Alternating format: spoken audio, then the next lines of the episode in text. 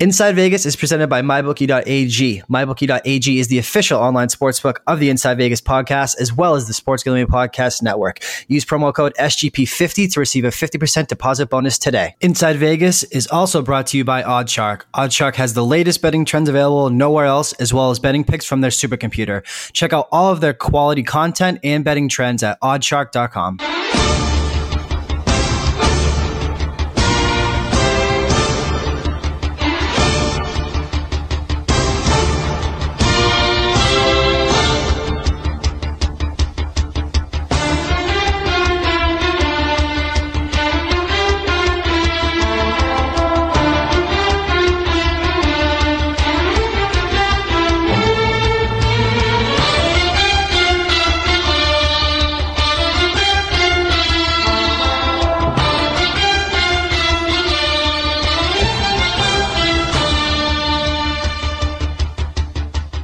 Welcome into the Inside Vegas podcast. I hope you guys had a great Easter, little candy, the whole nine yards, Easter Bunny. Uh, today, we're going to be bringing on the start of a series uh, titled Niche Handicapping. And what I'm going to be doing is taking a look at some of the sharpest minds in different areas that you may not think, uh, as far as niche markets or small markets that have you know that aren't as popular as say the football or baseball or basketball markets of the world. And whether that be tennis um, possibly WWE, UFC, uh, some markets that can be exploited, but guys who only specialize in one area um, and kind of how to get money down and kind of what is the best kind of way to go about doing this. And the first part of this series is with Daniel Levi of Best Fight Picks uh, for UFC. And what we're going to be talking about is kind of MMA handicapping in general, philosophies, kind of how it is that we break down certain UFC fights. Uh, he also does, uh, I believe, a couple Bellator stuff. Um, basically, all things within the MMA betting community. Um, Daniel has been doing this for over three years now. He has a three uh, three year track record that's been all third party tracked. Um, I do want to preface this by saying he is a picks seller, um, and he sells picks, but he does it the right way, which is why I wanted to have him on the show because he's one of, if not the, he's persons whose opinion I respect the most when it comes to UFC and MMA betting. Uh, he really is. And he has proven himself. He was free for over three years and he's taken the next step. Um, and so, for anyone who's going to come on here and say, you know, I can't believe you had a, someone who sells picks on this show and, and kind of all that stuff, let me tell you, I'm here to tell you he he sells picks and he does it the right way and i can't say that enough um, and so again for anyone who's going to say that I, I, don't really know what to tell you because at the end of the day there's a thought process that i subscribe to that one if you're good at something never do it for free uh, and number two, fighting in UFC is a little bit different in that it's all film based handicapping, and that entails hours upon hours upon hours of fight breakdowns and film study. And for anyone that doesn't know, I've always kind of kept these these two worlds separate. Um, but I do in fact sell my picks for UFC um, on social media uh, through my Twitter account. Um, I've always kept the two worlds separate because I didn't want one to kind of influence the other, and I still don't. Um, and which is kind of why I brought on uh, Daniel Levi to do this show um, because I didn't want it to just be or anyone have the misconception that it was me up here trying to sell UFC picks and stuff like that. Um, they're two different worlds, and, and one is kind of completely separate from the other. And that's kind of where I wanted to keep it, which is again is why I brought on Daniel Levi of Best Fight Picks, and we're going to be breaking down um, again UFC, kind of what goes into it, the market as a whole, because it's a little bit unique in that there's very low limits sometimes, um, especially at openers, uh, and kind of what goes into you know being able to bet uh, UFC professionally full time and kind of where where that conversation will take us both philosophically uh, and from a market perspective. And bonusly, we're going to be breaking down UFC 223 on April 7th, which is now Max Holloway versus Khabib Nurmagomedov at the Barclays Center at Brook- in Brooklyn, New York. Um, so I hope you guys enjoy it. Um, I really do. Daniel is again one of the best uh, UFC minds in the industry. Again, full time professional UFC better. Uh, so I hope you guys enjoy it and enjoy the UFC event on April the 7th. And now joining me on the Inside Vegas podcast is one Daniel Levi of BestFightPicks.com. How are you doing today, my friend? Doing amazing, Christian. Thank you so much for having me on the show. Uh, it's finally good to talk to you, man. I know we've been kind of behind the scenes for a very long time, and it's funny as you know I've always kind of kept the UFC world separate from from the content that I put out, but sometimes they mesh, and, and I'm so glad that that they did in, in this situation with you. Um, and again, we've talked about this at, at length of kind of the, the, pros and cons and the ups and downs of people selling picks on Twitter, um, but you completely do it the right way. And, and, not that I'm bringing you on here to, to plug your service or anything like that, but uh, let's just kind of start out with you know kind of how what led you to being you know one of the premier uh, picks makers of UFC, kind of in the industry and especially um, within social media and stuff. So just kind of give a, a, brief background of your story and introduction into betting UFC, uh, full time and professionally, really. Well, man, it's a long story, but I'll make it short. And look, it all started off as a teen. You know, one of my best friends, we'll call him Prince. He's a you know a pro poker player. He was top ten World Series of poker, and you know as a teen, as a you know 18 years old, 19 years old, I'd see him going to all these local tournaments, and you know it, it's a 10k buy-in, and you know, the kid had six figures by the time he was 20 years old. I'm like, what the hell is he doing, man? You know, and I never wanted to work a nine to five. I, it's just not for me. So much respect to anyone that does. But for me, I always wanted something more. And I was a musician for about 15 years. I played the drums, you know, in every club in Atlanta, toured, did, did the whole bit. But you come home and you make no money. You have to be super lucky to make it in the music industry. It's not about how talented you are. You have to, it's almost like a team sport. You have to rely on a bunch of other people to you know to make it far in that. And i was just like listen man i want to rely on myself only and on my own hard work. And around the time i was 17 18 you know i was getting in trouble in school getting suspended on a weekly basis. I couldn't give two fucks about school. And uh, you know my parents uh, put me in martial arts, man. And actually, it's funny because you know I play, I did karate growing up, and then I played baseball, soccer, the whole bit but I was really starting to get into trouble, you know, 16, 17 years old. So then I started taking Muay Thai and then I stopped getting in trouble. I started becoming very disciplined. And, you know, you'd come home from school, the Pride event would be on, a UFC event would be on. You see guys like Chuck Liddell, Forrest Griffin, Rampage Jackson. I was like, man, this is the best sport in the world. Yep. It, it's so pure, it's so intense. And I just loved every second of it. I fell in love right away.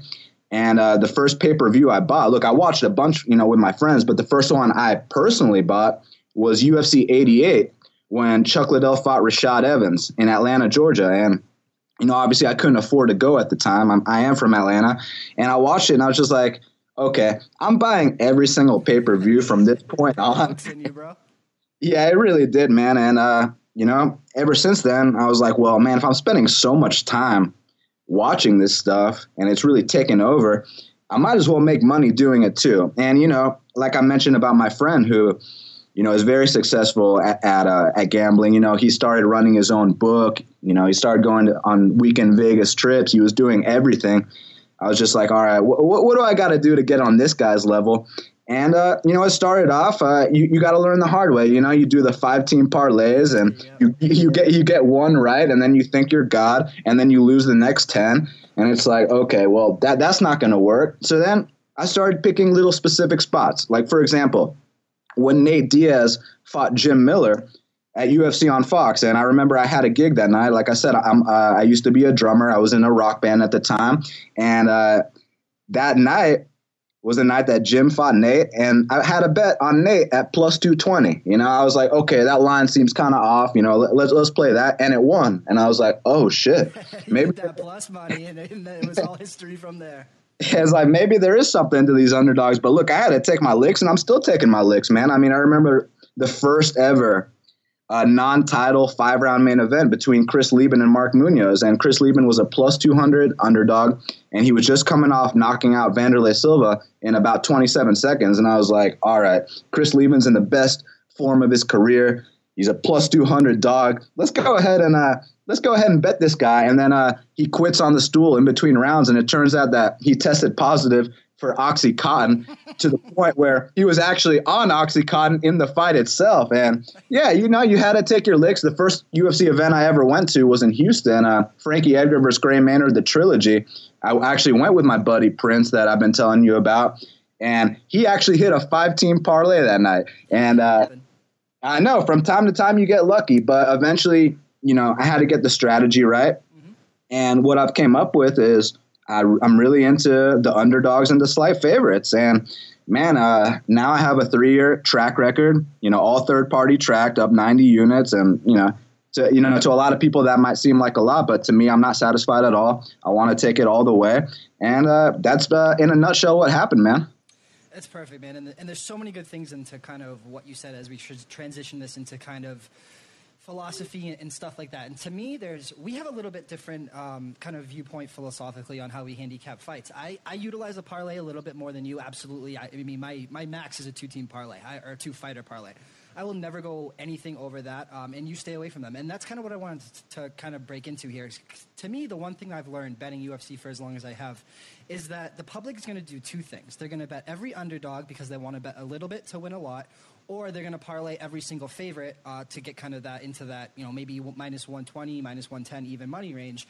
And so eh, as a you know eh, when you kind of look through these event cards and you look kind of at the results and things like that it's funny to me because eh, there's always seemed to be one kind of public parlay buster. There's always you know a couple underdogs that hit but for the most part you can't bet every, you know you have to kind of pick and choose your spots with this. And and it's so it's so funny to me that there's always every single card there seems to be one one kind of public parlay buster of one huge favorite that goes down because the, the general public loves making these three, four, five fighter parlays, and it just never works out like that.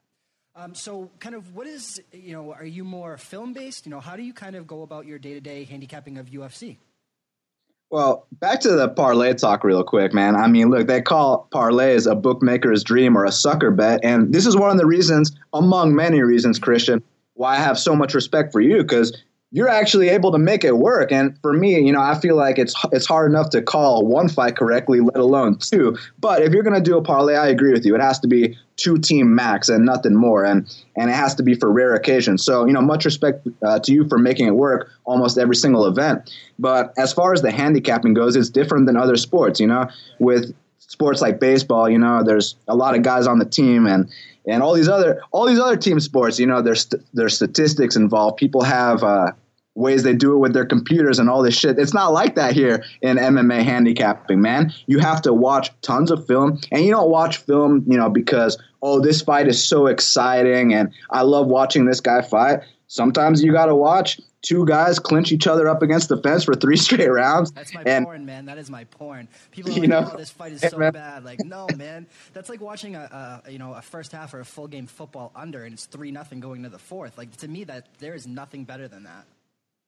Yeah, exactly. And you have to see how the styles match up. And one thing that's helped me, and you know, I'm not trying to sit here and be like, oh, I'm Mr. Martial Arts or this or that or any of that bullshit, but I truly believe that training martial arts has given me a better understanding of the sport itself. Because, for example, you know, with with a casual fan, you see someone in side control, you see someone, you know, on, their back, and you know, someone at the bar is like, "Get up!" And it's like, well, do you know what chest on chest feels like? There's a reason this person can't get back up. And once you start, you know, doing a little jujitsu, you start doing a little Muay Thai, you start to understand the sport a little more. Then you have to put all the hours of film in, see how they do with similar matchups and uh, take it from there. And then obviously the line comes into play too. You know, uh, like I said earlier, I really like underdogs and slight favorites, but a lot of people know me lately for my max bets. And what I'm trying to do with that is I'm trying to exploit a mismatch. And obviously, the worst line I'll do is minus 250 for a max bet because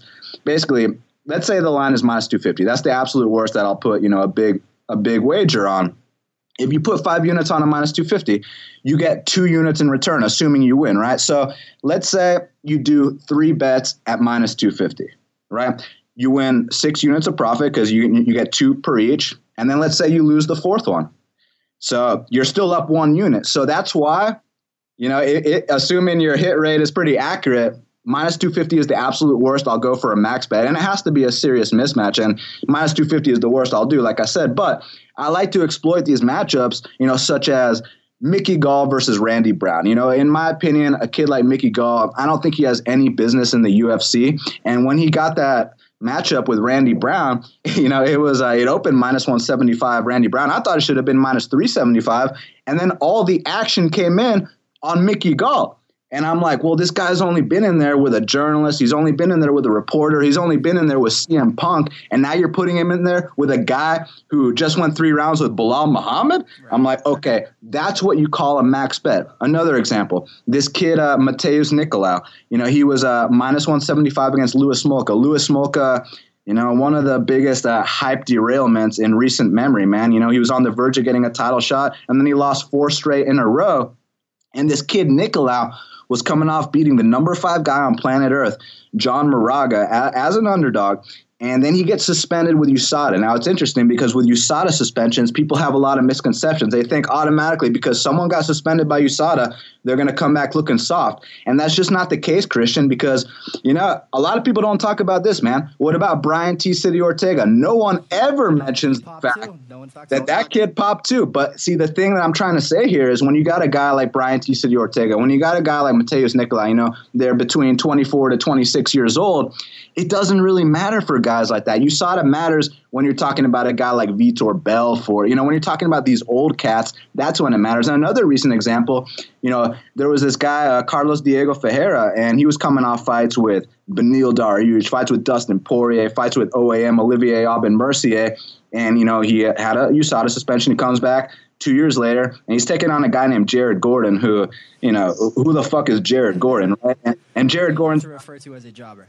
Exactly. And Jared Gordon's a minus 300 favorite just because Carlos uh, Diego had a USADA sp- suspension and Carlos Diego smoked him in under two minutes. So you just have to look at the spot. Was the person good prior to them getting suspended, or were they already an old man? You know, if Eric Silva ever gets suspended, don't uh, don't think that he's going to come back looking better. You know what I mean, Christian? Yeah, absolutely, bro. Again, there's so much to go into it and kind of what you just said. And, and, to me, why I got into UFC kind of full time as, as my one A sport was because it was it was I like to eliminate variance in the in the baseball market. I play mostly first fives because I want to eliminate the variance of bullpens.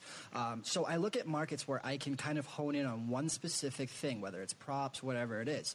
Um, and so for UFC, I love the fact that it was one person versus one person. So stylistically, you can you know styles make fights is the number one thing you hear any UFC handicap handicappers say, right? Styles make fights, styles make fights. The second thing is is dog or pass. So I want to kind of get into that with you because. Uh, I don't know where I fall on this. I've, I've been going back and forth lately as I've kind of, you know, progressed in, in my UFC stuff.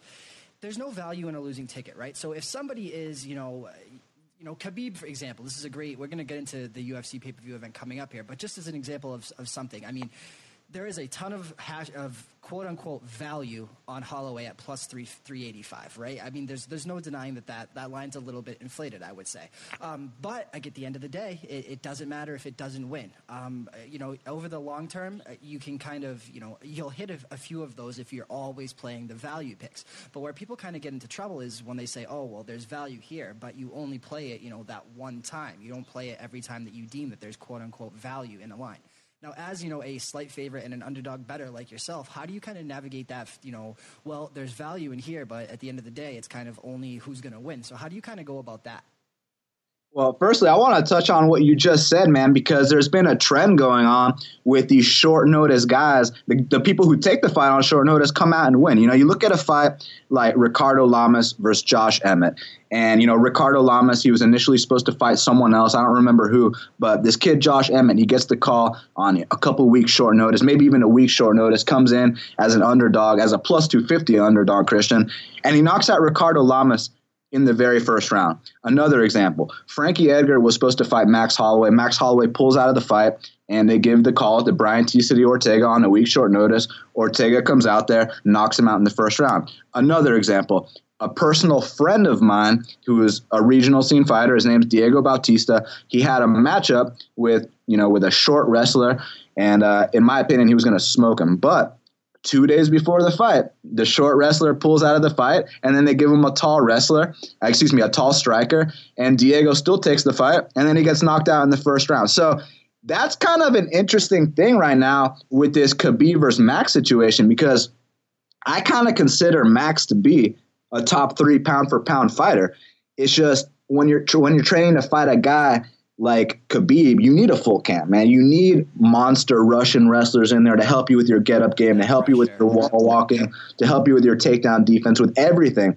So the short notice is interesting, but at the same time, the trend's been going. These letdown spots, it's a real fucking thing, Christian. So, you know, it, it's interesting. But as far as, you know, deciphering the slight favorites and the underdogs, look, what you're talking about with passing is, you know, a 50-50 fight, you know, a fight where, you know, you flip a coin, who's going to win this and that. But I got a good example for you. There was somewhat of a pick'em a couple years back between Danny Castillo and Paul Felder.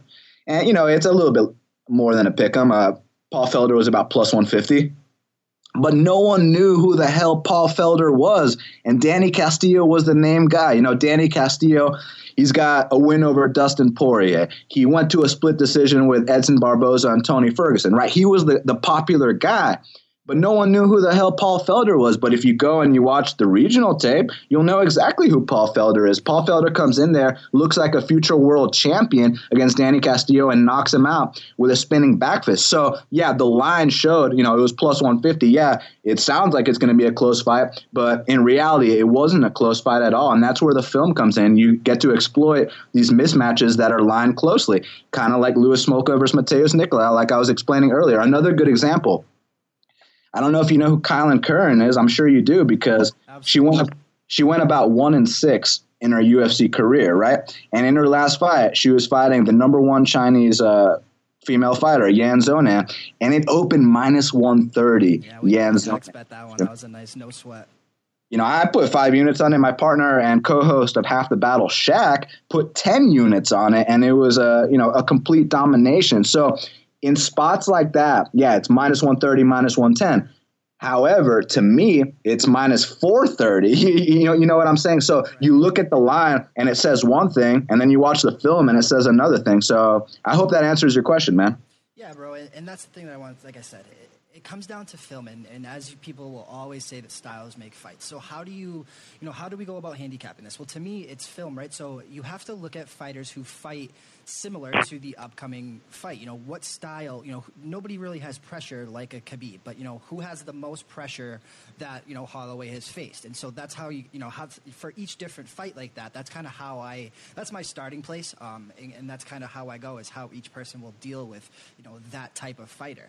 Um, so going back to you know slight underdogs and, dog play, what what kind of you know I know you said you took your lumps and parlays and, and, you made every single mistake that that you know that I have made that anyone that does UFC handicapping full time has made is you know like you said we've always taken our lumps we've always taken them on the chin and we learn from it and that's kind of what separates people I think. Um, but what is it that you know? What kind of was there anything specific that led you away from the styles of you know big favorites? Um, you know, especially lately, there's been a lot of big underdogs. I mean, Beneil Dariush came, you know, got knocked the fuck out uh, by Alexander the Great. Um, you know, and Christian. Yep. So sorry, to, sorry to interrupt you, but that's another example of what I was talking about. Beneil Dariush was supposed to fight Bobby Green, and then Bobby pulls out. They get the short notice fill in, and it's like Benny, you're not supposed to take a fight like that, man. You're a top 15 guy. You have a win over James Vick. You have a win over Michael Johnson. You have a win over Rashid Magomedov. Don't put your top 15 spot on the line for some who's ne- who no one's ever heard of. Just like Lamas and Emmett. No one knows who Emmett is. He's coming off a win over Felipe Arantes. And Ricardo Lamas, who's a top five guy, is going to risk his top five spot for this. this. So that's what I'm saying. These short notice fill ups, man, you got to be super careful. Completely agree. And, and that's what's kind of – for everyone that's max play and max play and parlaying Khabib up, I, I wish you luck, but that's that's interesting, man. You, you, you know you don't make money fading Max Holloway, you know, long term and stuff like that. And again, I know we're I don't want to touch on the UFC pay per view yet because we're going to kind of break it down at the end. But um, so you got started in this space um, via podcast, which is something that not a lot of people, especially in the UFC community, started. Um, so what I want to kind of talk about now is is kind of how you transitioned into uh, selling plays, which is what you do now. Again, which is my my UFC selections are, are up as well, and, and this is why this is kind of unique for anyone that doesn't know is myself and Dan, we both sell picks, um, and so there's this kind of connotation that you know we shouldn't it's a competition between us. It's it's business. It's you know my clients could be his clients, or, or we're taking stuff back and forth. And to me, it couldn't be further from the truth. And again, I talked about why Dan is on the show as, as kind of one of the people that do things the right way. Um, and, and I think that there's a, a, ton that can be gained from his insight and, and stuff like that. But I want to talk about how kind of you know half the battle was always one of my favorite, or still is to this day. You know, one of my favorite. It is my favorite MMA podcast, but it's my, one of my favorite podcasts in general. Um, so kind of how what, what's the evolution between you and your partner, kind of going from you know you were completely free, you were giving picks out on the podcast completely free, into kind of the business that you've grown into today, um, because there's kind of there's you know people will always have bad things to say about people who sell picks. There's there's nothing that you know we can kind of do from to take it you know to kind of put those haters in their place. But kind of just what's the evolution been like for you and kind of where you are today as far as you know the business aspect of selling picks and going from free podcast to kind of where you are now. Well, I felt like I kind of had to prove myself, man. I felt like if I would have sold picks from the start while I was kind of learning on the job, it just wouldn't be right. And you know, I could have done that, but I wouldn't. I didn't feel like it was right. I felt like I had to get to a certain point before I could offer a service. And to me, it's more than just selling picks because. Not you off, but again, when he says a certain point, this was you were giving picks away for three years, right? For free. Yeah. Yeah, uh-huh. I mean, there's people that are going tout after two weeks. Just to put that in perspective of kind of how long and, and how much and how well you've done in this space for so long. But sorry, continue. And those three years were all my three years that were third party documented and tracked. You know, I was still doing it before that and I was learning the ropes, man. Like I told you when we first started talking, you know, you you get burnt on those five team parlays. You do all the mistakes. You know, you lay the chalk on fucking Renan Barão to beat TJ Dillashaw the first time. Like exactly. You know, you have to take your lumps and you know, then once I started tracking my plays, and the first event was the first time that Jon Jones fought DC. I actually had a max bet on that as well you start tracking your plays and you start to realize what you're good at, what you're bad at, and that overall the strategy I do does work long term. And, you know, everyone likes to talk about long term, but I mean, you really got to emphasize it, man. It's a big fucking deal because a lot of these newer guys, you know, you lose one event, you lose two events. Oh, man, now you suck. Now you're the worst. But it's like, okay, but how am I going to come out at the end of the year? And that's all that matters to me is that long term game, man. So it's like Billy Walters said, man, I've had losing weeks, losing months, but never losing years. That's right, baby. That's one of the best quotes of all time. So, you know, three years into third party documenting my, my plays, it was like, okay, I, I, can do this. I know what I'm doing. And it's more than just selling the plays now, man. It, it's offering a service because, you know, we do have a VIP service. And, you know, if my clients want to call me at a, at 4 a.m. and ask me my opinion on something, they're they're more than uh, welcome to. Which uh, I kind of hope they don't call me at that time. But I'm just saying, the service. Uh, it's really to help people out, man. And it's also, you know, I felt like uh, I'm getting uh, what I'm worth. You know what I mean? At this point, man, when uh, you're putting up the kind of numbers that I've been putting up, uh, you kind of have to you kind of have to sell it, man. It's a service now, and we have a bunch of clients now, and it's been going really well. So yeah, it was just basically the next uh, logical progression in the evolution of best fight picks. Yeah, man. It's like the Joker said, bro. I have this tattooed on my arm. If you go to something, never do it for free. Um, and so there's again, there's always going to be negative people. There's always going to be detractors because one, you know, even you know this will happen to me. This this will happen. You know, we're going to lose events. I'm going to say that right off the bat. Um, it's true for anyone. We're going to lose bets. I mean, nobody's hit rate is 100%. And so, you know, when people say, you know, oh, I just want to try you for one event, or I just want to do, you know, I just want to, I just want some action. Well, there's you know you need to take a step back and decide how seriously that you want to pursue this as a second income or per- potentially um, your main income. Because one event is it, it, ain't shit right? One month truly ain't shit. It's all about the long-term sample size. And when you kind of break when you kind of get into the weeds of this and, and you go for a very long time i mean to kind of put this into other aspects of football some of the you know i do some work i, I know a lot of, of, of, very sharp syndicate groups and, and people that are very big market influencers and to kind of get with them i mean you don't i mean they're talking they need three four five six year sample sizes. I mean to you know to kind of when you can get, get on board with them or, or when they'll you know talk to you it's just you know a hundred a hundred fights or a hundred games isn't really a big sample size. There's still variance that can happen. Um, so to me, again, I, I, echo those sentiments exactly of how it's all about the long term because variance will happen. There's going to be things. I mean, the last the, the, the last fight or last set of fights on UFC Fight Night. I mean, uh, the, there was two knockouts within one with on the last, very last second of the event. I mean, you talk about variance. I mean, Luke Sanders comes to mind of somebody who dominated a fight pillar to post and then tapped on a, a kind of a fluke uh, you know, leg lock, or you know, I'll never forget Mirsad Bektic going off as my. I mean, what was he live? Do you remember minus nine thousand when he lost to Elkins? Like it was, it was absolutely insane. Kind of the variance that can happen week to week, or, or even second to second in this sport. It is absolutely crazy the variance that can happen. So I can't echo those sentiments enough that it's completely a long term thing. Yeah, and how about uh, Ankalaev? You know, he's about to get a 30 26 and one second left in the fight and he taps out. You know it's uh, these flukes happen from time to time but if you're good enough uh, you'll be able to weather the storms weather the flukes and come out winning long term. And you, you mentioned how you know what happens if you lose one event? Because you know because some of these you know $50 betters $20 betters or whatever that only want to sign up for one event they get really pissed off. Okay you can have the next event free. It's no big deal. You know as long as you end up in profit that's my long-term goal. But you know the the guy and I say the real betters, but the bigger betters, you know, the guys that are betting, you know, a thousand per unit and stuff like that, or even more, they understand that they're not getting bummed off of losing one or two events because they know what they paid for, they know what they invested in, and they know that long term the job is going to get done. Exactly, bro. It's all about kind of the clientele and your clients. I always said this: that clients will make or break a business for you because when they when they understand that it's a long term thing, there is nothing better than not having to you know explain yourself. I mean, of course you're going to explain a loss, but I mean,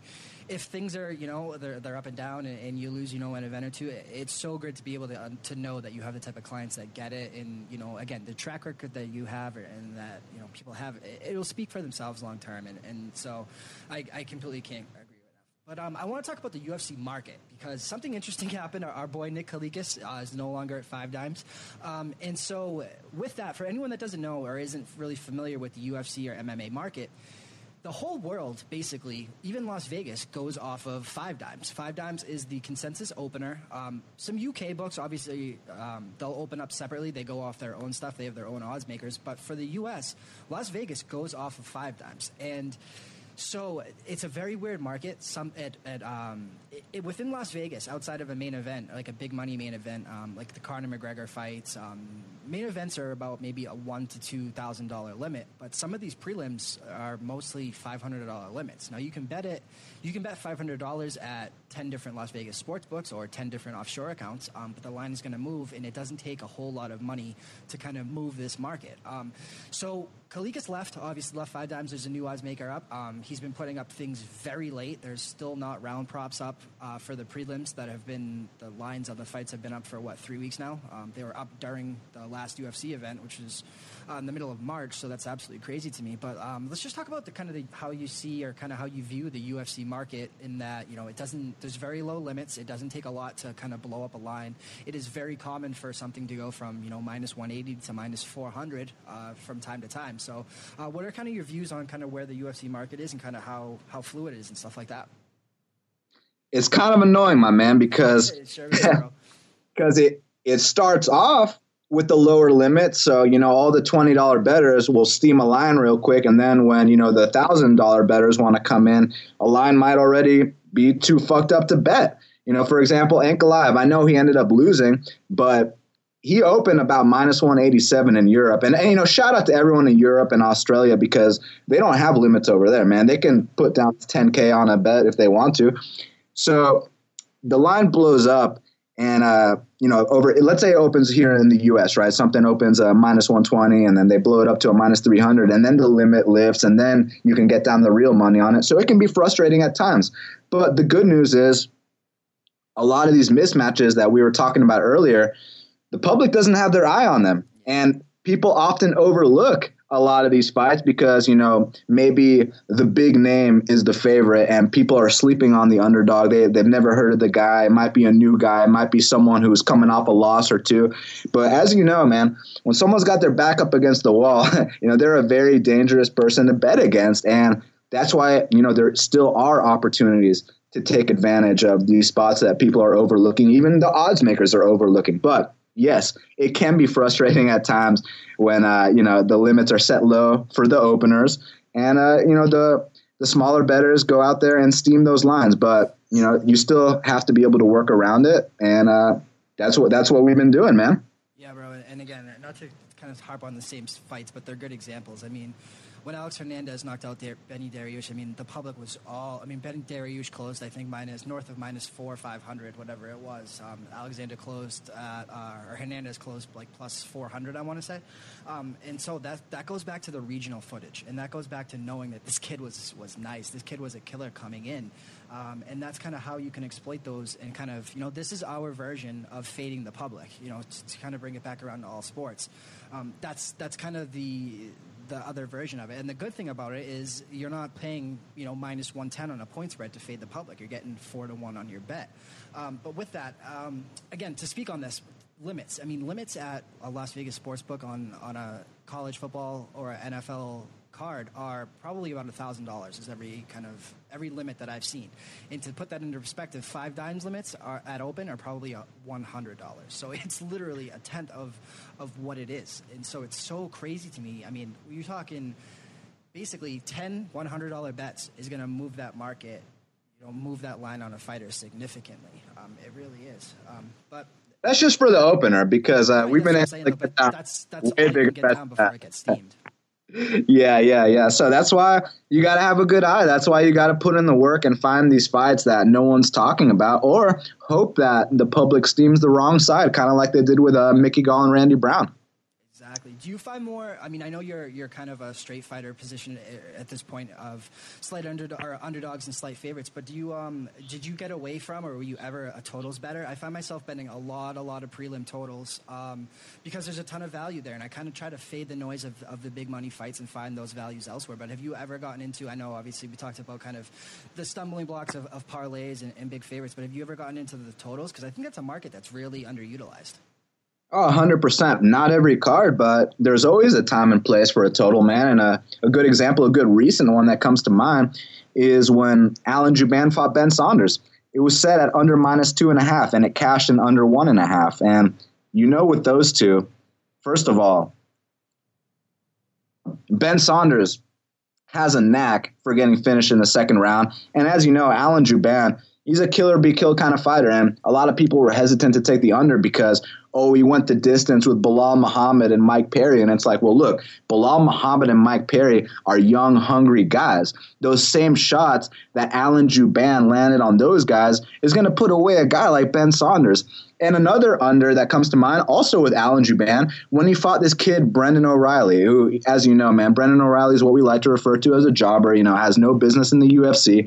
And it was set at under one and a half. Now, when you take it under one and a half, you better be pretty fucking confident. And it was under one and a half at plus 135. So I was like, oh, Jouban only has to put this kid away in under seven and a half minutes. And he went out there and put him out in the first round. So there's definitely a time and place for the over unders. Now, I know a lot of people like to bet the over in a women's fight every single time. And let's kind of bring that up, bro, because we differentiate a little bit here. So I want to talk about it. Well, well, here's the deal. Like I know the the saying goes, "Oh, it has a seventy percent hit rate." Yes, this is true, but the lines are also you know minus three hundred and minus three thirty. So you better be pretty fucking accurate if you're going to hit those every time. Yeah, exactly, and that's this is one of the reasons that I utilize a parlay. Um, just going back, current twenty-seven and four run uh, to women's over two and a half since UFC two seventeen on November fourth. Um, and so, I mean, the thought process is is that women are how do I say this delicately? There's not a lot of knockout power uh, within women outside of Cris Cyborg. Um, obviously, the, there was two that cashed in one night with the Shevchenko. Um, the other murder, I forget which one that was. Um, but the end. Yeah, yeah, yeah. Um, so, I mean, do you ever look at trends? Another one to uh, underdog champions are uh, eight and two the last ten. Um, so uh, to me, I've talked about this with other sports. I'm a big macro betting person, and what that means is I exploit something over and over and over. I will always fade the Cleveland Browns. I will always fade Matthew Stafford when he plays a team that's over 500.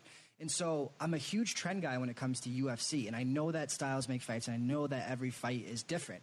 Um, and again, you talked about the lines, and, and that's one place that I think a parlay kind of makes sense with with women's overs, or, or kind of it's something that I, I, you know that's kind of my big blind one that I'll, I will play every single time. But I mean, the underdog champion at eight and two is, I mean, that says something. I mean, there's there's no doubt about that. The also the last uh, eleven people to miss weight are 11 and 0. So what do you kind of see with the is there anything there in those trends? Do you think it's coincidence? Do you think it's flukes or kind of how do you do you take it trends into account when you're handicapping at all?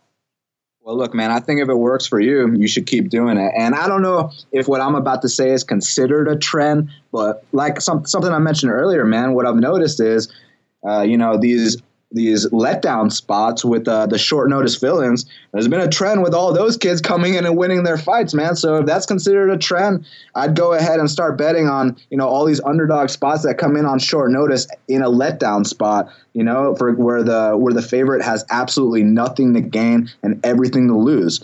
And another one, I'm not sure if this is considered a trend either, but you got to exploit the mismatch because there's always that one mismatch on every card that's lined closely. And if you can find it, go ahead and hammer that. Right. And that's been where you've taken the, the you know, you talk about the next logical progression. You're kind of, you know, what you do in the in the UFC market is is awesome, and it's, you know, um, the name of your of your business website and Twitter is Best Fight Picks, and you know you have this hashtag MaxBet Season that I absolutely love because what you do and kind of your business model is taking advantage and absolutely hammering the one mismatch. You know, it, obviously it's just it's not limited to one, uh, but you exploit those mismatches, and that's kind of what you've built your business around. Of, and it's I always say there's two things that separate a professional from a recreational bettor, one is selectivity and the other is unit size. And you basically put those together in the best possible way man. So um, again i wish you nothing but continued success in, in, in the ufc space and, and kind of again I, I, firmly believe you're doing everything the right way bro in a space that can be kind of snaky and kind of touty. So props to you on kind of coming up and, and exploiting that business model with that bro Thank you, my friend, and uh, props to you on being able to do multiple sports and be successful, man. It's hard enough for me to be good at one. You're over here killing it at multiple sports. it's it's it's it's time consuming, bro. There's nothing. There's no way around it, man. It's, but again, UFC will always kind of be my baby, and because I believe that it's such a niche market. And why do you think that is? That more people don't bet it? If you know we're sitting here saying it can be so profitable, as you know, you you've just shown with your three year track record, year after year after year you're consistently cashing max bets, cashing bets, and making money at it. Why do you think it isn't kind of more popular amongst bettors? Because the limits are low, even though those are kind of lifted later on, or why isn't it, you know, quote unquote, the, the most? Why isn't it the you know the NFL of, of betting, or why isn't it on those levels when you talk handle and stuff like that? I mean, people just don't know about it, man. It's kind of a taboo thing. You know, you don't see about uh, MMA fights on the front page of the sports section. You know what I'm saying? You only hear about football, baseball, basketball, NASCAR. You know, you never hear about fights unless it's a, a Conor McGregor fight. So, I mean, I just feel like not enough people know how you know I don't want to call anything easy money because there's no such thing and a lot of work goes into it but not enough people know about the opportunities that are available in uh, betting on MMA UFC specifically man yeah bro so, all right, one more thing before we get into the UFC 223 pay per view upcoming legalization. I've kind of been asking everyone that comes on the show about that and kind of how it will affect kind of what they do or their market. Um, with the, I would say it's inevitable at this point of sports gambling being legal in the United States. What do you see that kind of doing to the UFC market? Do you see it? I've always, you know, the one thing I've said is that I don't think people are taking into account kind of how this will flip on its head and where now, you know, there's a hundred dollar limit and it's only available at say ten offshores and Las Vegas in the U.S. How is that going to affect the UFC market where limits are so low and it does not take a lot of money to kind of move the market at all?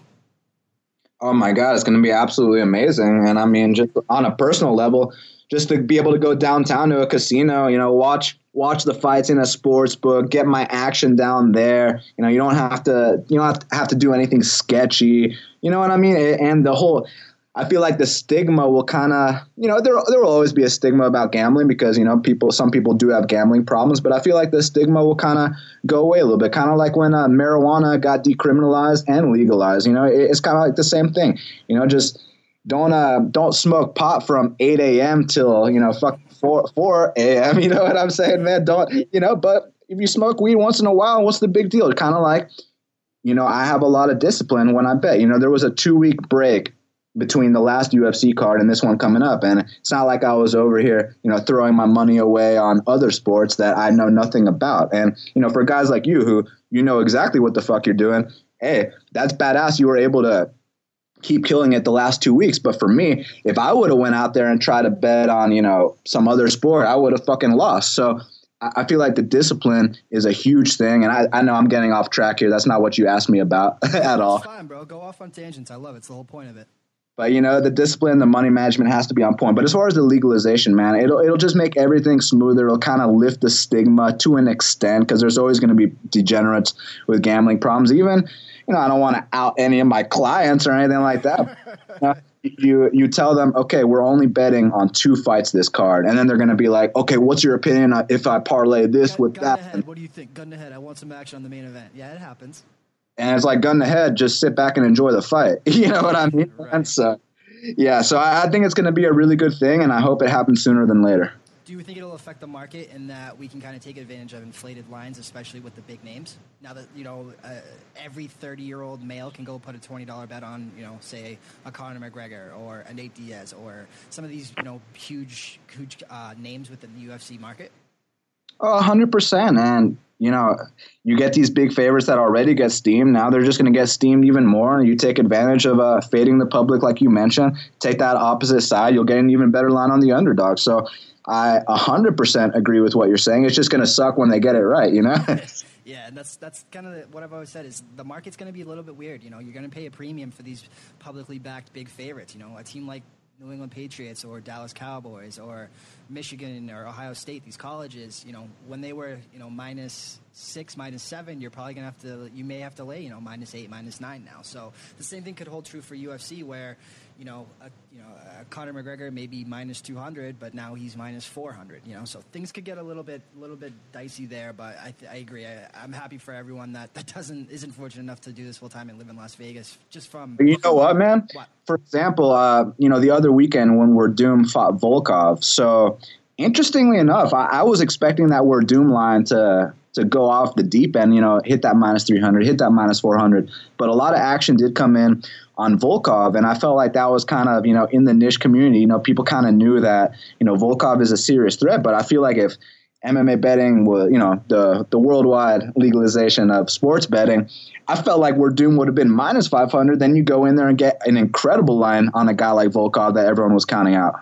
Exactly, bro. And again, you talk about the niche community and gambling. You know, if you think gambling Twitter is has its quirks, man, you haven't seen nothing until you break into MMA Twitter. So some of the most crazy fucking personalities and crazy people in the world. But anything else you want to touch on within kind of philosophy, UFC handicapping in general before we kind of shift gears and break down this UFC event? Man, I mean, there's so much to talk about. I don't know where to start, but I mean, we pretty much hit on everything that needs to be said. You know, you have to take advantage of these oversights. And, you know, it's easy to say fade the public, but you should only fade the public when, you know, you really feel like someone's being overlooked, like the line is very incorrect, like there's a lot of value there. And you go ahead and, and you take advantage of that mismatch. And yeah, that, that's uh, definitely something I like to do. Yeah, bro. You talked about it, man. Like, I hate I, I love UFC. I love it today. It's my absolute favorite sport in the world. So one of the, the main reasons I got into UFC handicapping is because it's so quickly. I mean, 15 to 25 minutes, and your bet is it's over, and you either won or you've lost, and you don't have to sit and watch, you know, a three four hour uh, event to kind of get your money and stuff like that. And I, I hate betting on UFC because it's kind of ruined it for me in that, you know, I'm on pins and needles because I do play a little bit more volume than you do. You get, you know, you're a little bit more fortunate in that you get to kind of sit back and just kind of wait for your spot, count your money, and take yep. advantage of it. So, you know what though? What? Sorry to cut you off, but one thing we should talk about is fading hype because there's so many hype trends that are absolutely ridiculous. You look at a guy like Will Brooks and yeah, help Paige VanZant too. And that, thank you, Jessica Rose Clark, for that easy money. But look, you know, there's this kid Will Brooks, and you know he went like one and three or one and four in the UFC, and he was like a minus 500 favorite every single time he fought. He could barely beat Ross Pearson. You got to take advantage of those spots. This kid Sage Northcutt, he absolutely sucks, and but they've been feeding him total tomato cans. And you know, the one time they gave him someone good, uh, Bryan Barberena, Bryan was like plus two twenty, plus two fifty, and he went out there and choked him out with something that doesn't even exist. So you know, you have to be wary of these hype trains and look into it. You know, is this guy really the real deal? Darren like every comes to mind. Well, that's going to be interesting, man. That's going to. I know we differ a little bit. Well, I mean, I'm not sitting here saying I have a certain side, but I think that uh, I think that's a very, very intriguing fight, my man. You know what I'm saying? One way or another, it's going to be polarizing. Um, that's for sure. Because the reason that I'm not, you know, quick to say, oh, Wonder Boy or or Till is because both guys are long term winners. So that that's why I'm kind of hesitant to pick a side right now. And also, you know, it's, it's a it's a bit away. I got to put the work in before I talk about it. But back to Will Brooks. He's a long term loser in the UFC. Kailin Curran, she's a long term loser in the UFC, but all her fights are lined closely. It's kind of interesting. And then, for example, I'll give you a better I'll give you a better example. Holly Holm. Uh, as far as I'm concerned, uh, she's a you know isn't she like one and three in her last four fights? Yet she's a big favorite in a lot of these fights. So you have to take advantage of these opportunities. Yeah, it's because she knocked out Ronda Rousey, and everyone remembers it. Name value is everything in the UFC, and when we talk about this, this is the other thing I want to bring up is the concept of showcase fights because this is this is kind of the value thing, right? A showcase fight is for anyone that doesn't know is somebody. It's a fight that's that's made essentially feeding someone that's very bad to somebody that is an up and coming prospect. And so to kind of make this parallel, think of you know think of the WWE, right? When they have these new kind of people that they want to build up and they want to make the you know kind of the face of the company or, or give these you know kind of build their, their company around. The UFC has lost a lot of star power lately with Rousey and Conor McGregor not fighting for so long, Jon Jones going out, Brock Lesnar. These huge names that, you know, they're always on the hunt for kind of the new star. And the way that they do that is they kind of feed these prospects, uh, these up and coming kids, you know, these these veterans for you know name value. Eryk Anders and Lyoto Machida. Obviously, that didn't work out in, in kind of my favor and stuff like that. But that was that was the concept of getting. You got robbed. yeah, I uh, that was the concept of having you know a showcase fight so that Eryk Anders could be able to put Lyoto Machida on his resume. So how do you kind of view those showcase fights of of kind of um, you know the concept in general or betting on, you know, those are the situations that there's big favorites. Yeah, 100%. And there's a good showcase fight coming up in Bellator between this kid uh, who we're sponsoring, Emmanuel Sanchez. He's fighting a UFC vet named Sam Sicilia. And it would be a massive upset if Sam Sicilia went out there and beat him. I think Manny's going to go out there and style on him. And one thing I wanted to talk about, man, and I talk about this on my show, Half the Battle, all the time, because people like to fall in love with undefeated fighters. You know, you look at a kid like Justin Gaethje, and yeah, he's super exciting, and you know, people forget that uh, he's so damn hittable. He's a walking punching bag, but he jumps off the cage and does a big flip, and all his fights are fight of the night. So therefore, people in love they let their their fandom, you know, get into their wallets, and you can't do that. Justin Gaethje is a guy you either bet against him in the UFC or you sit back and watch and enjoy because he's going to put on a show. So what I like to say is no one is exempt from that first loss. A lot of people love to bet on these undefeated fighters. And this might contradict what I was saying about Darren Till and Stephen Thompson because I said both guys are long term winners. But another thing I'm going to say is no one is exempt from that first loss. It does not matter who you are. It doesn't matter if you're Ronda Rousey. You know, the only people that have seemed to be exempt so far are Jon Jones and, uh, and Khabib. But mark my words, if they fight long enough, they will take their first L too. And you know, everyone at first loss. Doesn't matter if it's Anderson Silva, Georges St. Pierre, BJ Penn, Frankie Edgar, James Vick, who's a total winner, who has an over 90% win rate. You have to bet on James Vick every single fight because you will profit long term. But everyone has to take that first L. No one is exempt. And uh, I feel like people fall in love with undefeated fighters too much because they seem invincible, and that's a big mistake people make. Thousand percent, bro. Couldn't agree with you more. All right, so we're gonna uh, we're gonna take a quick break. Break into uh, what the UFC has coming up next, which is April seventh, UFC 223 from the Barclays Center in Brooklyn, New York. Inside Vegas is presented by MyBookie.ag. MyBookie.ag is the official online sportsbook of the Inside Vegas podcast, as well as the Sports Gambling Podcast Network. Use promo code SGP50 to receive a 50% deposit bonus today. Inside Vegas is also brought to you by OddsShark. OddsShark has the latest betting trends available as well as betting picks from their supercomputer. Check out all of their quality content and betting trends at oddshark.com. So after the, the break that was that was March, only one event much, which was absolutely brutal for UFC. UFC's back, UFC 223, April 7th. Holloway versus what used to be Ferguson is now Khabib Nurmagomedov, and this one is short notice, like we talked about, but there's a couple good examples of everything that we kind of talked about in the beginning of this podcast, and I want to kind of bring it all full circle. So we'll start with the prelims, uh, and we'll just kind of work our way up, uh, kind of rapid fire. And We're not going to go into detail on every single fight. Um, that's because, again, Dan uh, does this in detail on every single fight, more information than you could ever handle on his podcast. uh, which is called Half the Battle. Um, again, at Best Fight Picks on Twitter uh, and uh, bestfightpicks.com. You can get all that content and on iTunes as well. So let's break this down. Uh, let's start with this one because it, it, kind of illustrates a couple points that we talked about. My man, my fellow man from Gloucester, Massachusetts, Kyle Bochniak, plus 600, Zabit Magomedsharipov minus 900. And this is, to me, this is kind of a little bit, I don't want to say showcase fight, and I'm not exactly sure why Kyle took this fight. Um, he, again, obviously, he has the world to gain by knocking off Zabit, but I mean, coming off a couple wins, I guess he has one to give back. Uh, but this is, I think that this is Zabit, and I don't think it's close. But your boy, my boy Kyle, has a knack for weaseling out these decisions that uh, he maybe should not have. I know he's cost a lot of people, a lot of very sharp people, money in the past because they try to fade him time and time again, and he keeps winning these split decisions. So, what are, you, what are your kind of thoughts on this one?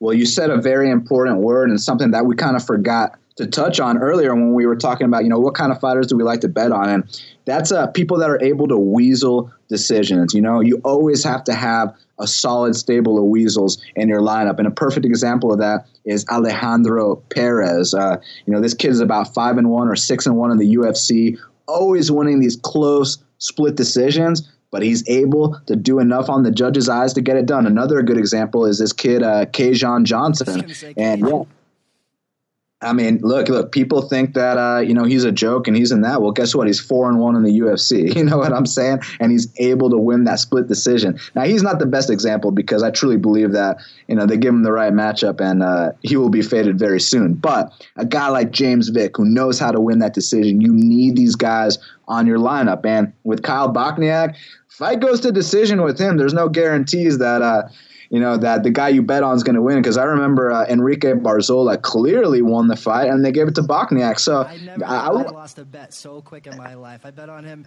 again because we went to the same high school. We kind of grew up together, um, and I, I, feel for you. Like you said, I got robbed on Anders, man. Uh, you you got robbed on that one. I full hardly admit that one. Oh yeah, but you know it kind of makes me. Uh, have a lot more respect for Bochniak because he's able to weasel these decisions. That's a quality you want when you're betting on someone. And obviously, you're not going to take a minus 900 Zabit Magomedsharipov. Look, I think he's going to win. He's a minus 900 for a reason. He's a six foot one featherweight. He's Russian. Russians win a lot of damn fights, and the kid's super dynamic. He's probably going to come out here and style on Bochniak. But make no mistake about it, man it's dog or pass. I mean, it's fucking plus 600. I mean, I would recommend passing. I don't think Bochniak's going to pull it off, but bro, at, at plus 600, you, you, know it's dog or pass, right? that's that's what I'm saying, man. The, the, thing that you'll hear is styles make fights and dog or pass. And I brought up this fight specifically because this is the epitome of value. For a fight that's most likely going to go to decision, um, and a guy that snakes out split decisions when he probably shouldn't, or you know, it looks like he shouldn't. Obviously, he's doing something right. So this is it's one of those things where you say, you know, I think Zabit's going to win. I agree with you, but this is the epitome of value. And I would be very careful with it. Um, again, obviously the line is out of range, and a minus 900 is worth about 20 cents of juice in a, in a two person parlay. So that's it. It, you said it. That's why I wanted to bring this fight up. It, it's dog or pass, but it's probably closer on the, the pass spectrum. Um, the round props aren't up for these as well, but a fight that's likely to go to decision to kind of see where that over is uh, as well. But you make a lot of good points there. All right, so breaking up or moving on up, Chris Gruetzemacher and Joe Lauzon. Take it away, my man. Uh, Man, this one. Sorry, Joe Lauzon minus 170, Chris Gruetzemacher plus 140. It's an interesting fight as well because look, obviously Joe Lauzon, he's got the name. He's been in the UFC what ten years or something like that. Uh, the guy has given a lot of blood and guts inside that octagon. And you know, I actually went back and I calculated the amount of headshots he's eaten. And uh, according to fight, single fight, you watched every single headshot. Yeah, exactly. That's no, but according, According to Fight Metric, uh, the and by the way, you know, shout out to Fight Metric, but a lot of their numbers are way off. You know, you look at a fight like Elias uh, Theodorou versus Brad Tavares, and they're trying to act like Theodorou outstruck him, which is complete bullshit. So, you know, a lot of their numbers are way off. So when you know there was a fight recently, and I can't remember what it was. Oh yeah, between um, between Frankie Saenz and Merab Dvalishvili, and, and they gave the split decision to, to, to Frankie Saenz, and they try to act like he outstruck him by this big number, and it was complete bullshit. You, you can't listen to those numbers because what I saw was a guy take someone down 11 times and beat him in every area of the game, and then he got robbed. But back to this fight, my man. Look, Joe Lauzon, he's eaten over a thousand head strikes throughout his UFC career, and at some point, that's got to add up. I understand he's the big name in this spot, but look, what's been Joe Lauzon's biggest issue throughout his UFC career? It's been his cardio. It's been the fact that he comes out super hard in that first round, and if he can't put you away, you know, nine times out of ten, he's going to lose the fight, man. I mean, the only time I remember him, you know, really winning fights that go past the first round, you know, the Jamie Varner fight in 2012, and you know the Mac Danzig fight, which are which is around the same time. So, you know, if a fight goes, uh, and Marcin Held, sorry, yeah, yeah, and that, we all know he didn't really win that Marcin Held fight. We all know he lost every single round of that fight. And look, robberies will happen from time to time, you know, and in this game, you take a W by any means necessary. It doesn't matter if it's a fluke like Paul Craig versus Ankalaev, or if it's a complete bullshit robbery like Bochniak versus Barzola, or another one like uh, a Lauzon versus Held. So, you know, he got lucky in that spot, but it, it's not going to happen too many more times where he wins robberies like that. And I think in this spot, man, if he can't get Chris Gruetzemacher out of there in the first round and a half, I think Gruetzemacher has got that workman style where – you know those guys from the MMA lab they have cardio for days. You know these guys that they kind of they got the dad bods you know Bryan Barberena all those guys Darren Elkins he's not from the lab but he's what I'm talking about you start, you know, you you pick those guys apart for about a couple minutes, and then you start to slow down. You wonder why they're still in there with you. Then they start to tee off on you. Then they take everything away from you. And with a guy like Lauzon who historically has a terrible gas tank and he's known for shelling up, he's eaten over a thousand head strikes throughout his career. This might actually be a good spot to take uh, Gruetzemacher for the upset. So I 100% think this is a dogger pass situation again, my man. Yeah, bro. It speaks to the line. This is what we're talking about when you kind of look second level. I mean, the over one and a half at minus 175, under one and a half at plus 145. Um, if you want to take Lauzon, I think that if you want to do it at plus money, I think you can take that under one and a half because this is what it all comes down to paths to victory. How is each fighter going to win? How you know what is the most likely? You know, it's not just the who, it's the why. Um, so if you want to turn Lauzon into minus one seventy, um, I think about, about the way to do that is to take the under one and a half at plus one forty five.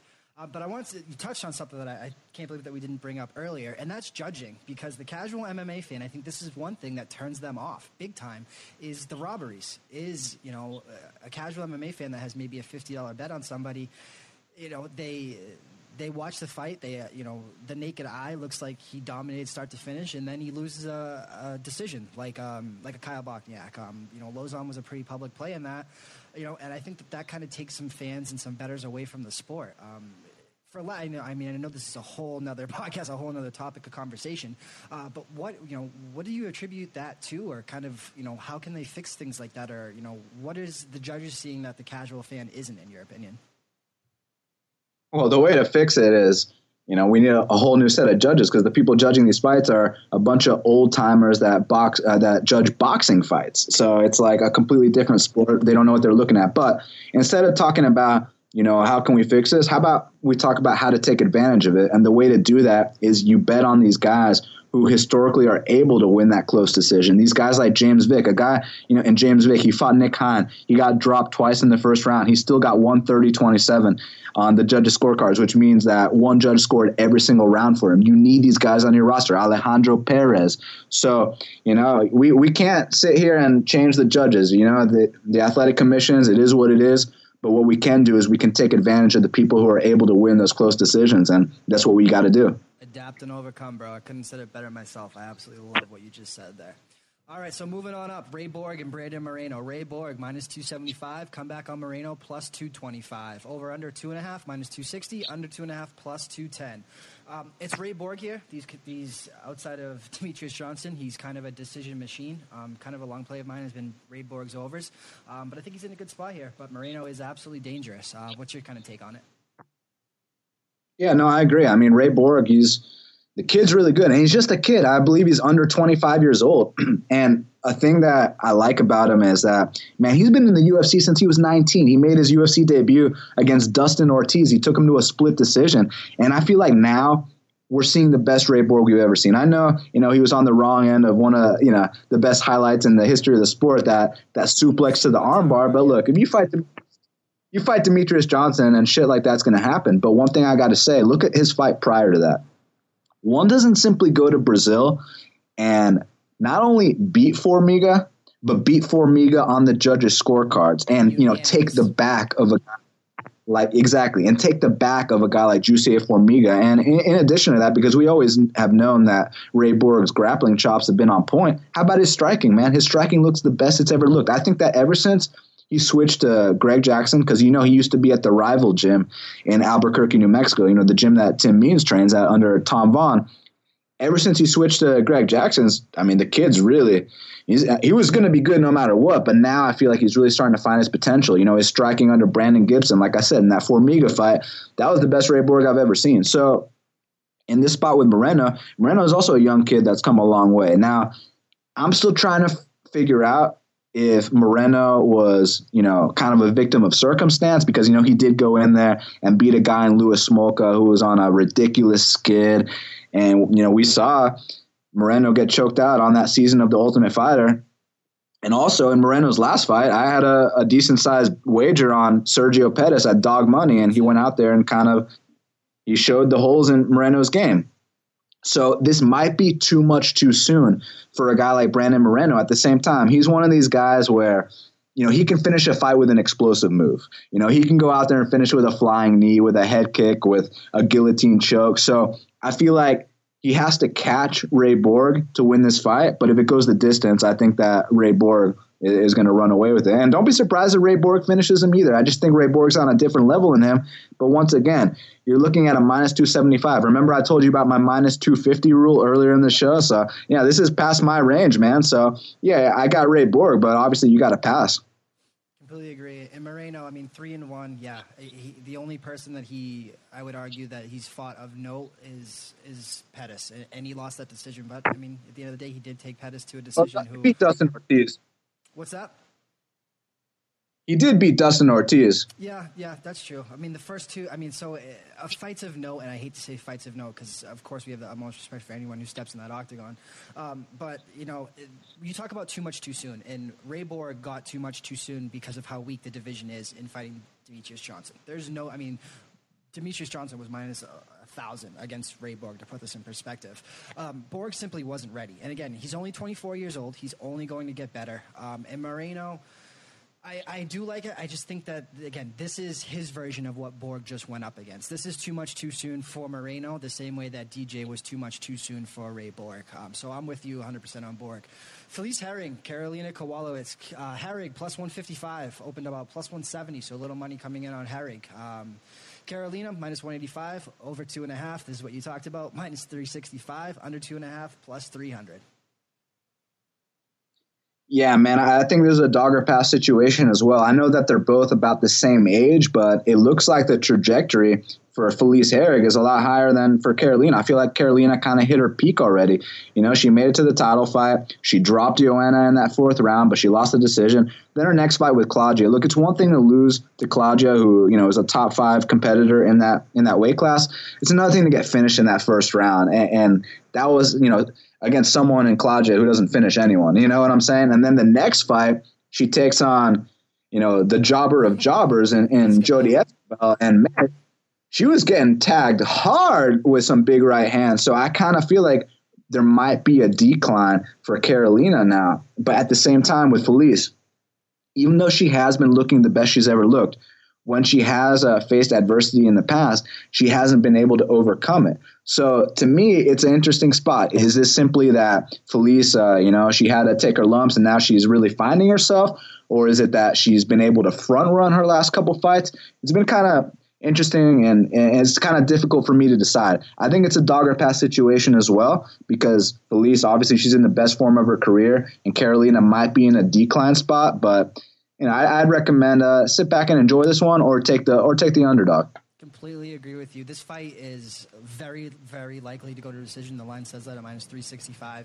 And for that alone, it, that would lend itself to a play towards the underdog at plus 155. I like Herrig a lot in this spot. I really do. I mean, her wins over, you know, you touch on the fact that she front runs, but I mean, Courtney Casey, Kish, Grasso, um, Kailin Curran. Uh, to me, I mean, being 4 0 in her last fights, uh, 5 and 1 in the UFC she's going up, and I know that Karolina's been there, done that before. But to me, this is I feel like this is this is it for Herrig. This is not. I want to say this is it because I think she's still very young, but if she can, this is her next step. Let's put it that way. Um, she can take a, a, a, big next step in, in her career and her progression as a fighter if she can get this win over the number four uh, fighter in this division. So I think that this is put up or shut up time for, for Herrig. I mean, sharp guys have always kind of had a liking to Herrig because of her style. Um, they've been on her, been on her a lot, um, myself included. I just this fight again, it's very likely to go to decision. So for that alone, I think that this is it's a very good spot for Herrig at plus one money at plus one fifty five. So pick 'em fight. Paul Felder, Iaquinta, over two and a half, minus 125, under two and a half at minus 105. Where are you going here? Man, it's another it's another tough one to call. And you know, I feel like, you know, when we were talking earlier about things that you know up and coming better should do or even guys that have been in the game a long time they need to be reminded that it's okay to pass on a fight it's okay to say that you don't know it's okay to sit back and just enjoy two competitors going out there and throwing down and you know we talked about how sometimes there's a pick 'em, but it's actually a mismatch. Well, in this fight specifically, at least on paper, man, because you know, watch someone win by first round knockout and it looked like a mismatch, like a mismatch. But right now, before the fight happens on paper, I truly believe this is a pick 'em, man. And it is for a reason. And look, Paul Felder, he's in the best form of his career, but at the same time, you know, it's he hasn't been beating anyone impressively. Oh, he knocked out Alessandro Ricci and Stevie Ray, and who the fuck are those guys, right? And then yep. Exactly, exactly. 500 fighters. And then with Al Iaquinta, he beat Joe Lauzon, Diego Sanchez, and Ross Pearson. I mean, c- come on, man. Like, if you, if you haven't figured out how to beat those guys yet, you shouldn't be in the UFC. But as far as the styles are concerned, you know, Paul Felder, he does have that Muay Thai style, very heavy leg kicks, spin attacks as well. And with Ali Iaquinta, he's got more of a volume boxing style. And there's one issue we've seen in Felder's game is that, you know, you take this guy to the distance and there's no guarantee that he's going to win the decision. And I love betting on fighters that are able to win that decision because you cannot rely on someone to get a knockout. You need to know firsthand that if this fight's hitting the scorecards, we're going to win the fight. That's why, among many other reasons, that I love betting on James Vick because I know this fight hits the scorecards we're going to win that fucking fight, man. You know what I'm saying? That's why you always bet on James Vick, no matter who he's fighting, because long term you will win. Now, as far as this one's concerned, I think if it hits the scorecards, I think Iaquinta has the better chance of winning because he can out volume a guy like Paul Felder. I mean, Paul Felder, how let down were you when he lost to Ross Pearson, man? it was bad, man. it's Felder to me, uh, I don't know where. I know you said you think he's in the best shape of his career. He's looking the best that he's looked.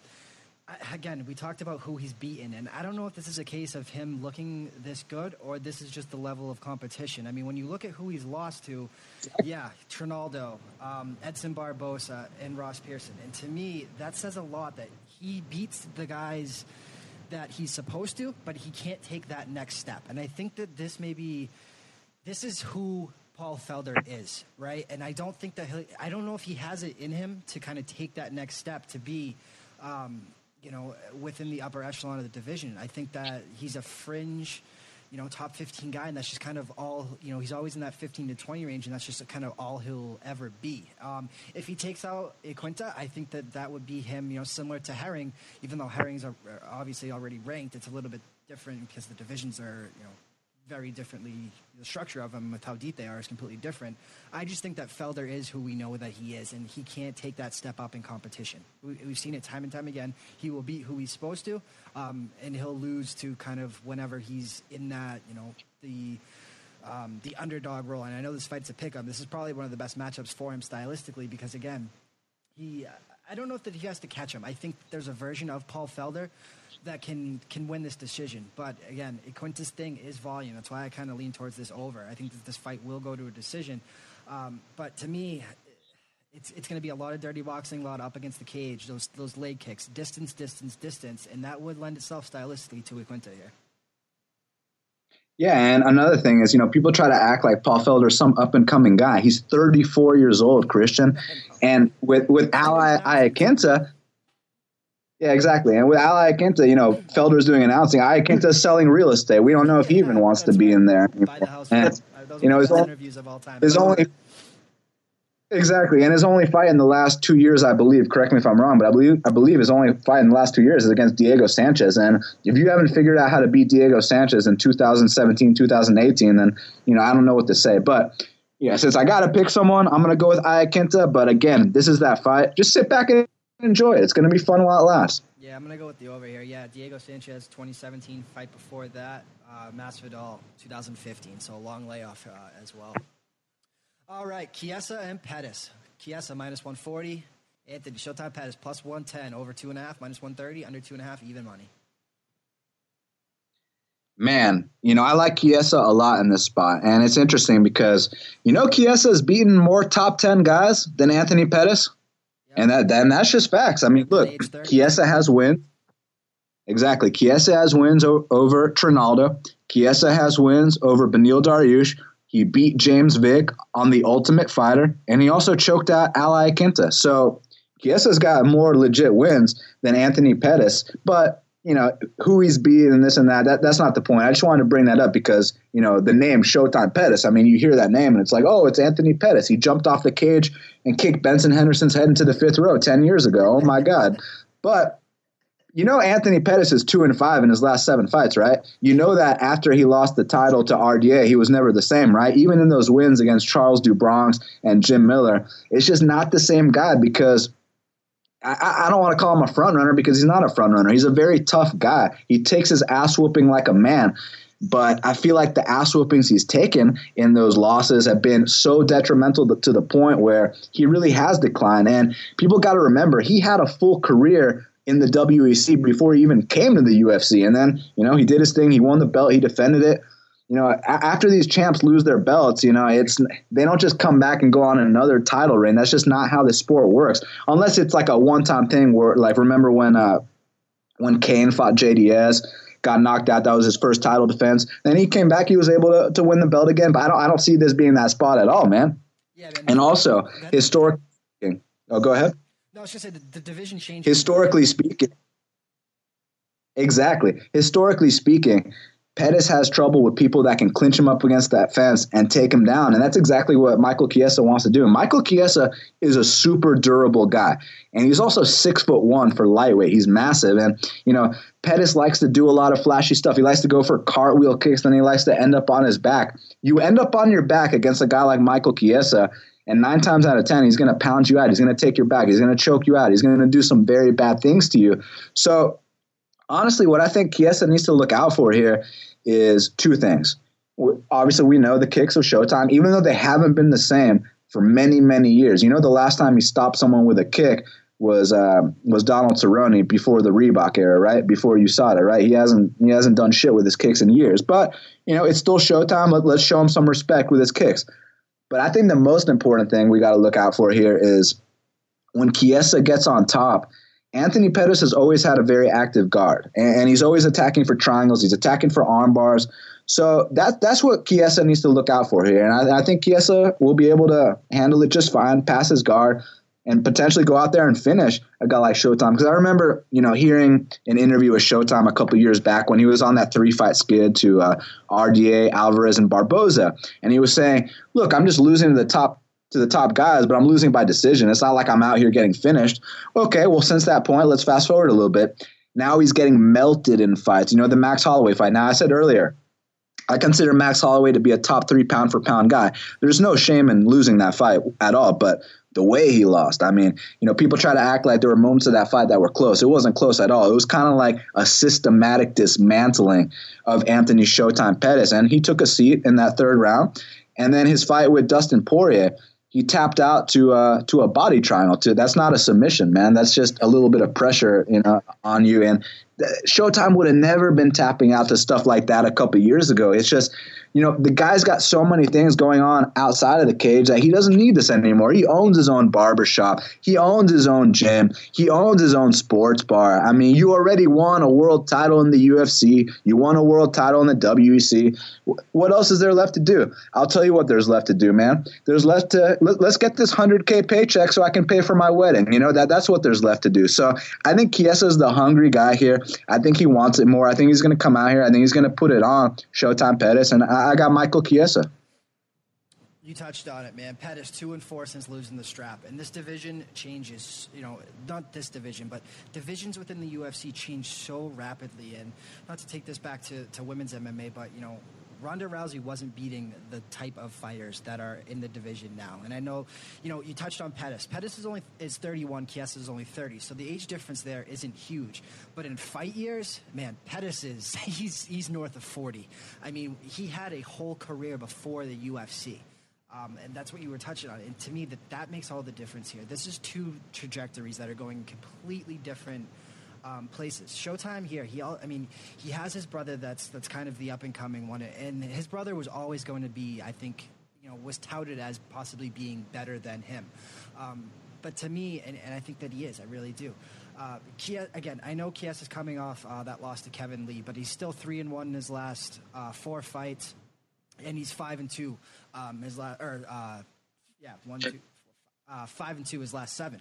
Uh, so Chiesa is trending up and Pettis is trending down. Uh, I think the line is should be a little bit wider. Honestly, I think that this uh, this one is likely to go decision as well here, but I think that Chiesa can can kind of pick him apart. I just to me this is one person that's kind of on the ascent of their career and one person that's on the descent. So for all those reasons, I'm with you 100% on Michael Chiesa there.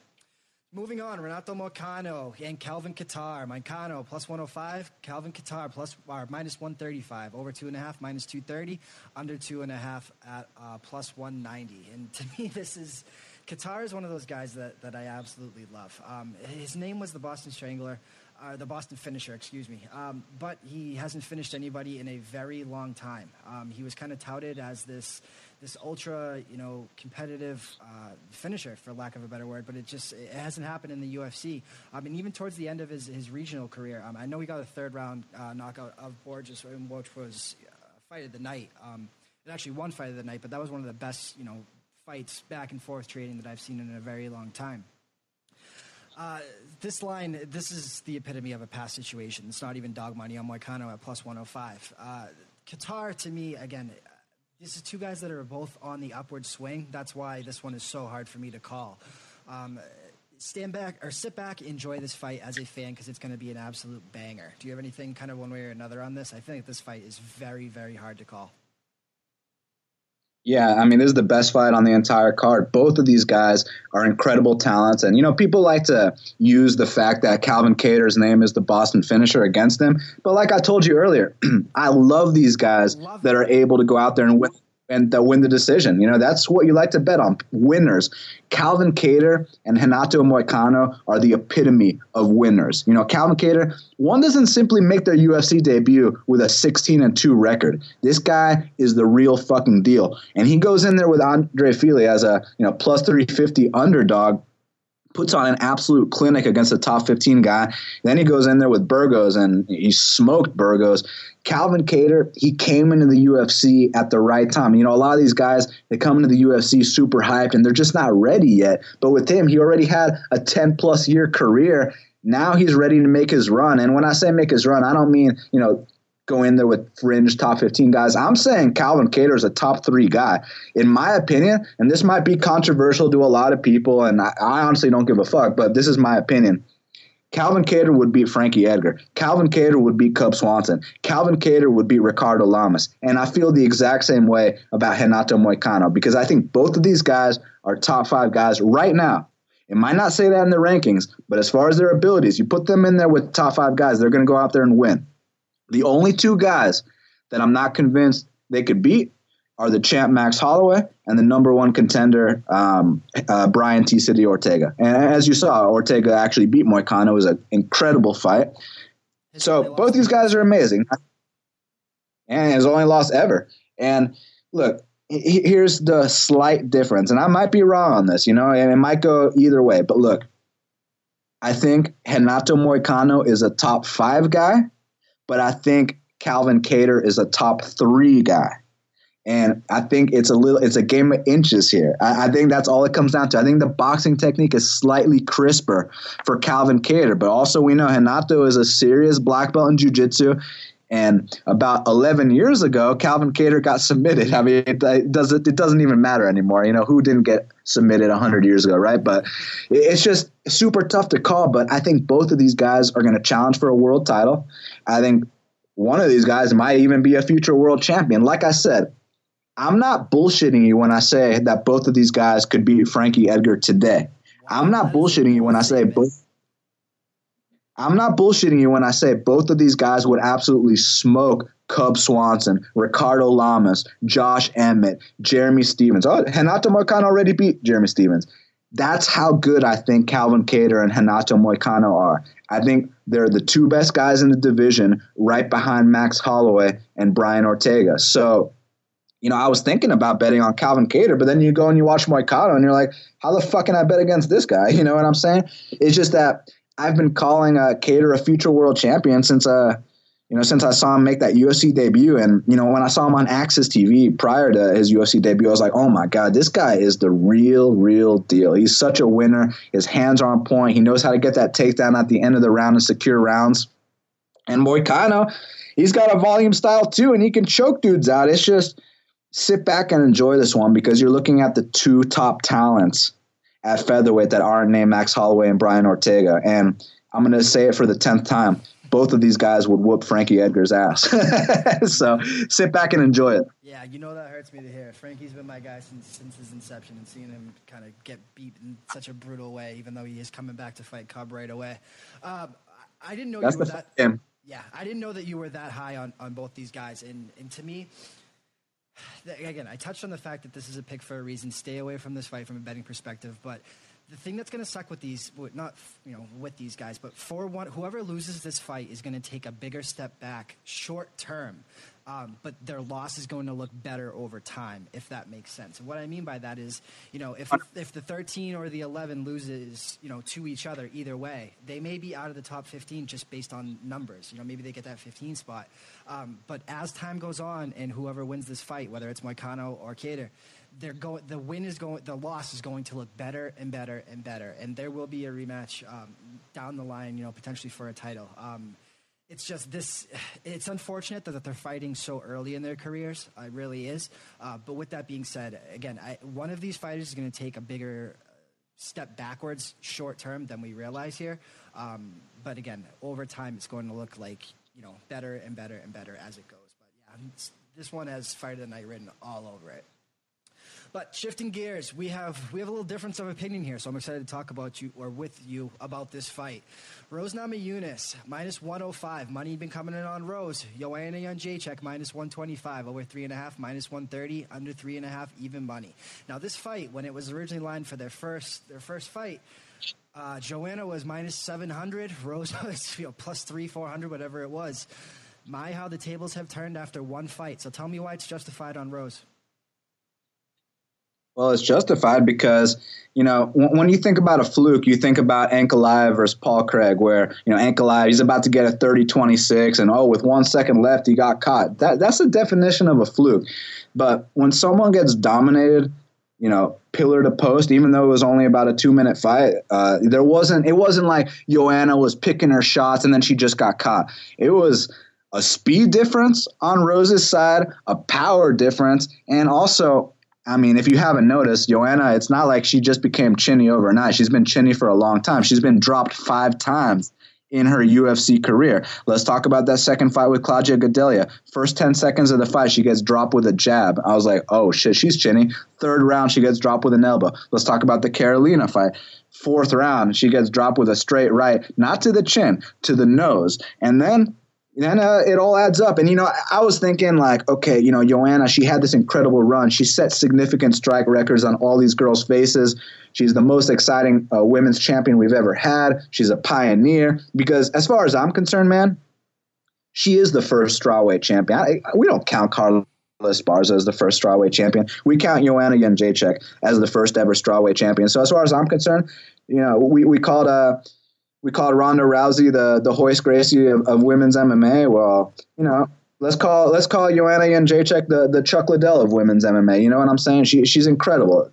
And but I, I was under the impression like, okay, but she's so chinny. It's either going to be Karolina or Jessica Andrade. that dethrones her. So I actually went and I bet on Jessica Andrade. I thought the power was going to be too much, but also I didn't take into consideration that Joanna is seven inches taller and she could just keep her at the end of her jab. I faded Joanna one fight too soon. All the problems I thought existed came out in the Rose fight. She's super chinny and she was too slow for Rose Namajunas. Rose hit her with two clean left hooks. You know, a lot of people think the first knockdown was a right hand, and it wasn't a right hand. It was a left hook, and the right hand actually missed. And then the knockout punch was also a left hook. The speed was too much. Now, the reason I didn't bet Rose in that spot was because I was never that high on Rose. My my opinion of Rose was always that she's very athletically gifted, but I always kind of questioned her heart for some reason. I thought there was something there was something mentally off with her because you know when she fought in Atlanta, where I'm from, against Karolina, I took the plus two fifteen on Karolina and I cashed. And then you come to find out that her fiance Pat Barry, a week before the fight, you know he's supposed to be in Minnesota helping Brock Lesnar for his training camp, but he's actually getting you know, he's like a recovering alcoholic and all this shit. He's actually getting drunk at a bar and then getting arrested a week before her fight, and then he couldn't be in her corner. So of course, you know, with, with women's MMA, of course that threw her off her game, and, and she, she looked like shit in that fight. Well, since that point, she took a year off.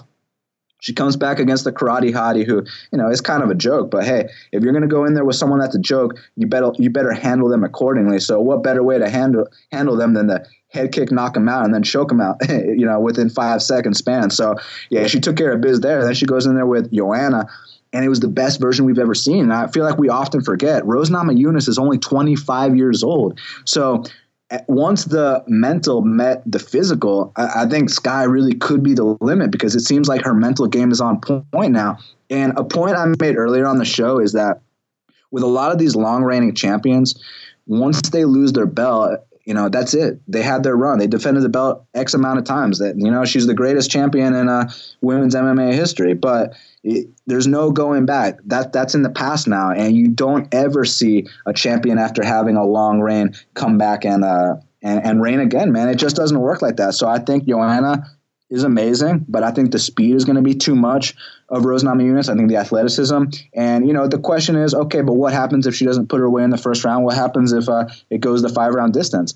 It's just that I feel like Joanna's style is that stationary Muay Thai style. I feel like she struggles with in and out athletic fighters, which is what Rose is. And I've seen Rose go the five round distance and beat the shit out of someone before. So her cardio isn't a question in my mind. Granted, it was a punching bag named Paige VanZant, but still, she has she has that experience behind her. So I simply think it's a case where, where she has her number. And like I said about these long reigning champions, once they lose that belt, it's over. You know, like Jose Aldo, he was he was invincible at one point. No one could ever beat Jose Aldo. Well, he's been knocked out in three of his last four fights. You know, a guy like Renan Barão, he's on a 31 fight win streak. Now he's losing to Brian Kelleher, who, who you know half half your show has never heard of. You know what I'm saying? So, well, once they get to that point, it's over. And and I think it truly is over for Joanna. Now, as far as your comment about it being minus 700 and now it being minus 125, okay.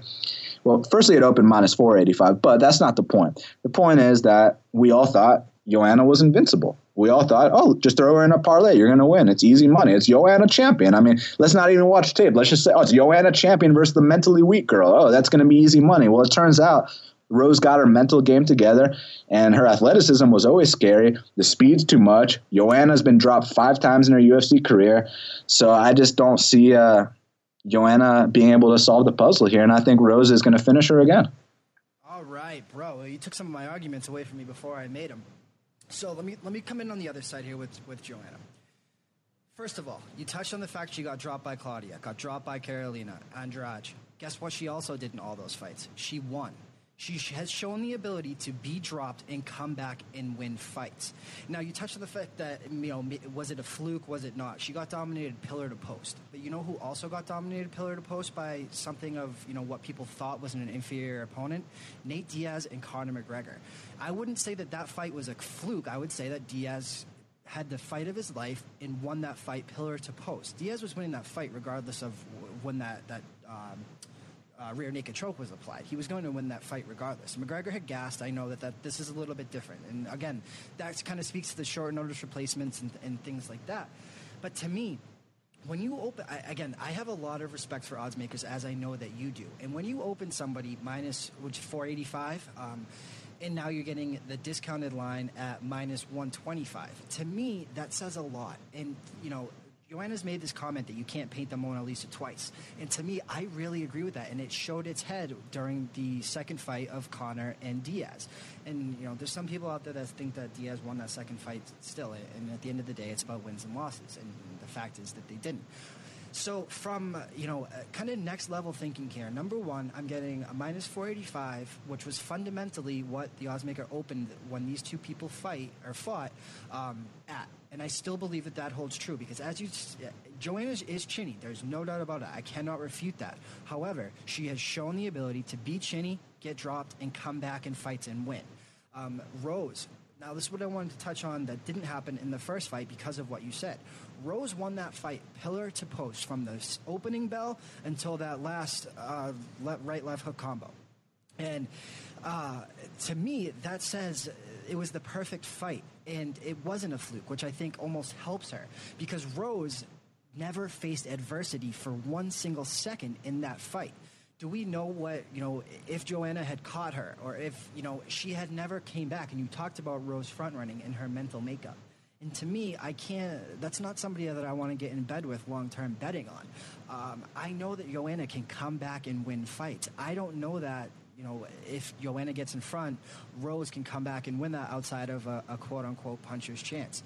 And again, to me, this is something of a carbon copy of, of what happened with McGregor and Diaz. And I know it's apples and oranges, it's, it's women and men. Um, but this situation just reminds me a lot, a lot like that. You know, the line was similar to uh, the fight with Conor and Nate, and then it came down in the second fight. Um, you know, the fact that Joanna is getting this rematch so quickly before Rose defends her belt, I also think speaks to the fact that internally the UFC views this as kind of a you know what, Rose, it's not good enough for you to kind of go out there and have your best fight of your life and do it once and get out of there. I think that the UFC wants to see her prove it, which to me means that to, doesn't see that the UFC is completely sold on her of, of getting the job done you know, like you know, if, if, again, it's apples and oranges, but Stipe dominated Ngannou pillar to post. If Ngannou, if that fight had happened, right, and Ngannou had, there was a moment in the third or fourth round where Ngannou almost caught him with like his last gas punch effort. If that had happened, you would have seen Stipe and Ngannou too, because the, Stipe was clearly winning that fight, um, and that was the definition of would have been the definition of a fluke uh, KO and by Ngannou. And I know that that's different here, but this is again it speaks to the Diaz and McGregor situation of how this was, you know.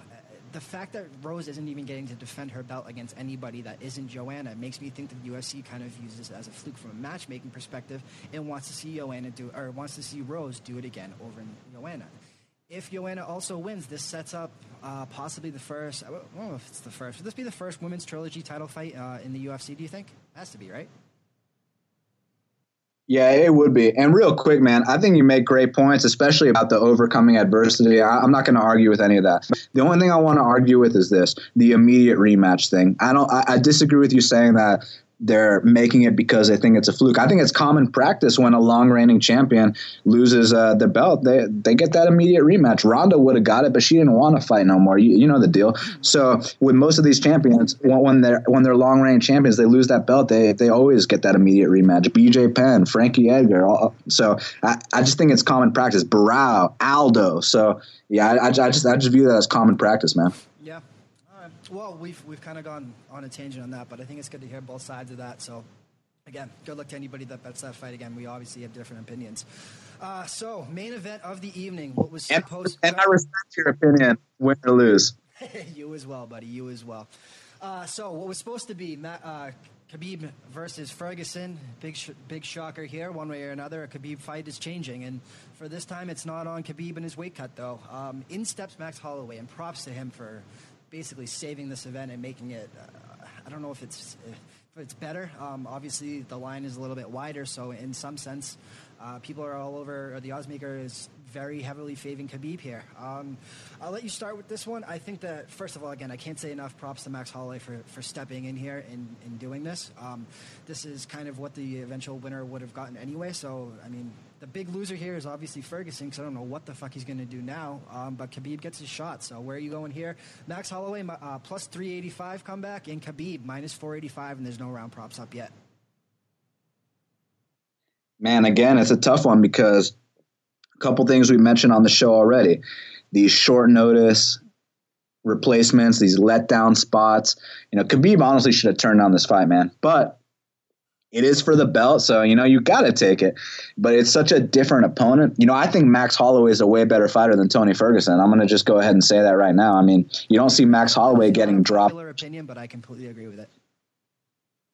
Uh, I think Max Holloway would beat Tony Ferguson's ass. Uh, you don't see Max Holloway getting dropped every single fight like you see with Tony Ferguson. You know, Tony Ferguson is kind of a sloppy fighter, but he's got so much heart. He's got such a will to win. He's so crafty that he's able to, you know, take everything his opponents have and then come back and uh, finish the fight. But with Max, he puts on systematic dismantlings of his opponents. He's, like I said er, uh, earlier, he's a top three pound for pound talent, but so is Khabib, man. And it's really going to be interesting because the last time Max Holloway got taken down in a fight was 2014. You know, he's just a kid, right? So he's gotten so much fucking better than then, man. And he's still just a kid. What is he like? He's between 25 and 27 years old, something like that, right? So, you know, he's making massive.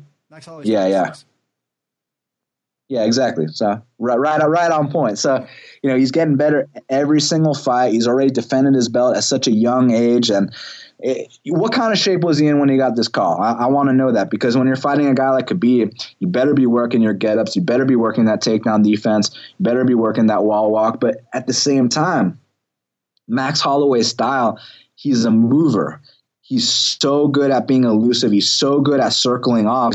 And Khabib, the way he closes the distance is unlike anything I've ever seen. I've never seen anyone pressure someone like the way Khabib pressures his opponents, and they just naturally break and wilt. Now, you recall early in that Michael Johnson fight, Michael Johnson was able to have some early success standing with Khabib, but eventually he wilted, and you know we've seen Michael Johnson wilt a thousand times. What I'm wondering here is if we get the best version of Max Holloway, you know, because if we get some kind of diminished or injured version, you know, Khabib could just take him down and maul him. If we get the best version of Max Holloway? Is he going to be able to circle off and pick apart Khabib? Because I know the best version of Max Holloway, he's he's a mover in there. He's a volume striker. Uh, volume striker.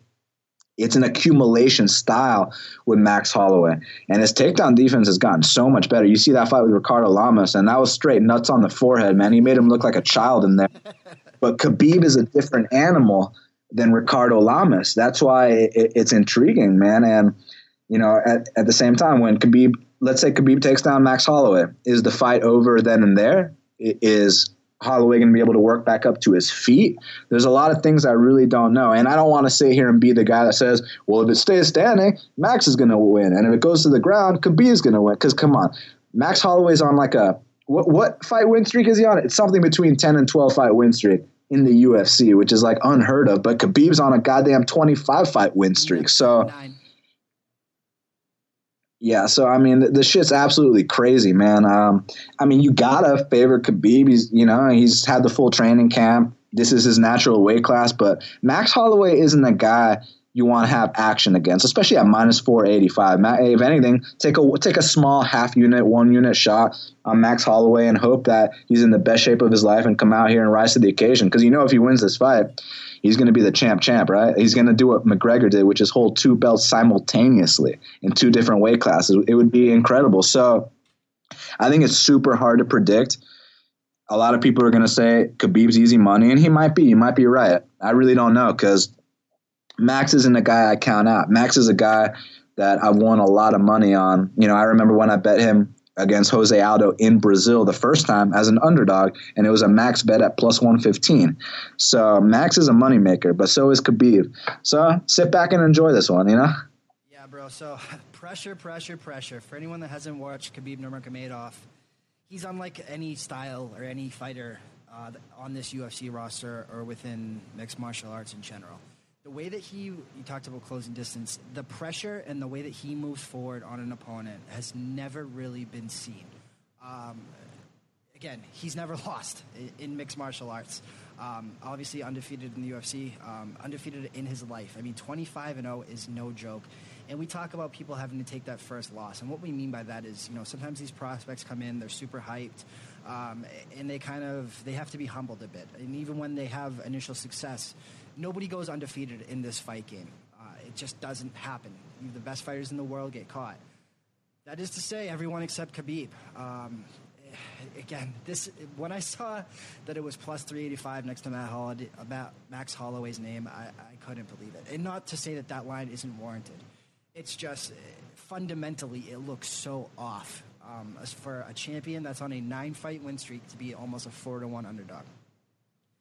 I don't know. I really don't. Uh, I could never tell somebody to bet minus 485 against Max Holloway the same way that you just said that. Um, and again, I know, I know it sounds like we're kind of wavering back and forth here, but this is again what we talked about with value. There is no doubt there is value on Max Holloway at plus 385 as a champion, underdog champions. Again, eight and two the last ten. Um, short notice. Uh, again, you touched on all the success that short notice guys have had. Khabib again, obviously cardio freak, full fight camp. Um, I don't know exactly why Max Holloway took this fight, other than to say he was ready. He was already in the gym, kind of doing his thing, staying ready. I mean, I don't know how you can walk into a fight with Khabib Nurmagomedov seven days away, or five days away, rather. Um, it's just, it, it, I don't know. You said that Khabib should have taken, shouldn't have taken this fight. I mean, Holloway, again, props for him doing this, but it's a daunting task to have five days to get ready for that type of pressure. So, again, to use a, an overplayed um, analogy, gun to head, I would take Khabib, but not at that price. And again, this is different than kind of the dogger pass to me. You touched on, I mean, again, the value is on Holloway, no doubt about it. And it sounds close, so cliche to say if it's standing, Holloway can outvolume and outpoint him, or if it goes to the ground, Khabib will lay on him. Um, I'm interested to see what this round prop will come out at. Um, the three and a half when it was Ferguson was like minus 120, so it was fully in range. Um, but I mean, Khabib fights traditionally do not go under. Um, they they usually always go over outside of uh, the one that the submission, which again was Michael Johnson. But that was again still cash that over. So a funny story. Good. So this is funny. You know, Khabib fights never go under, but he he had this one fight against this kid Darrell Horcher, and that's the only time in my life I've ever bet a Khabib under, and it fucking cashed. Good for you, bro. That's that's, that's the unicorn. That's like, that's like betting a uh, a Tecia Torres under and it cashing. You know.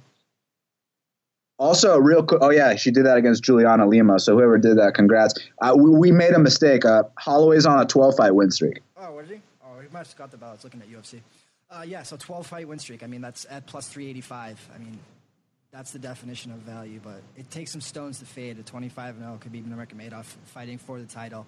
Um, this is everything that, that he's ever won. He's the best fighter in the world to never win one. So sit back and enjoy that is, is kind of where we're, where we're leaning and, and, kind of everything with that. But we did it, bro. We broke down UFC 223. Um, again, props to you for coming out. Is there anything you want to touch on with this this event? Um, I know you kind of do the fighter to watch, fight, uh, fight to watch on your podcast. Um, so I want you to plug that. You're going to break down every single fight in, in amazing detail as only you and, and your boy Shaq can do. So uh, go ahead and plug your podcast, plug um, the business and everything that you got going on as well, bro. Well, firstly, man, thank you so much for having me on here. You know, I'm a longtime fan of yours. This was absolutely awesome. Hope we get to do it again soon. To all your fans and listeners, thank you guys for listening to this as well. I have a podcast. It's called Half the Battle, and you can find it anywhere that you listen to podcasts. Just type in Half the Battle on iTunes, SoundCloud, YouTube, and Stitcher. It'll be there. If you're interested in my picks, just go to bestfightpicks.com. And now until about May 1st, use the promo code Matador M A T A D O R to save 15% off any package because we're sponsoring Emmanuel Sanchez, who's in the co main event of the Bellator 198 card. He's fighting Sam Sicilia. So our promo code for him is Matador, save 15% off any package. But again, check out my podcast, Half the Battle. And Christian, man, thank you so much, brother. It's been an absolute pleasure. We got to do it again soon, man. Absolutely, brother. Thank you cannot thank you enough for coming on and, and kind of getting people um, involved in this niche market because I think there's a lot of money to be made if you know what you're doing. And again, the reason that I wanted to have you and only you come on to do this type of UFC event is you do things the right way in an industry that is notorious for doing things the wrong way, bro. So again, I wish you nothing but the most. Uh, continued success, and again, three year track record. Um, the, the, man has proven himself way more than he ever had to. Um, so, again, bro, thank you so much for coming on, and we will do this again soon, I promise, buddy. Thank you again. Thank you, bro. And again, I forgot to tell your fans, I'm on Twitter at Best Fight Pick. So you want to follow me and hit me up, Best Fight Picks.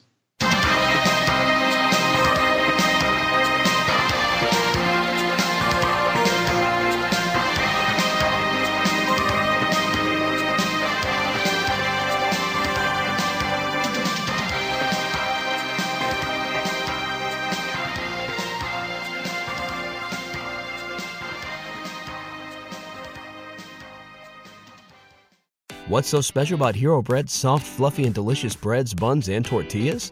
These ultra low net carb baked goods contain zero sugar, fewer calories, and more protein than the leading brands, and are high in fiber to support gut health. Shop now at hero.co.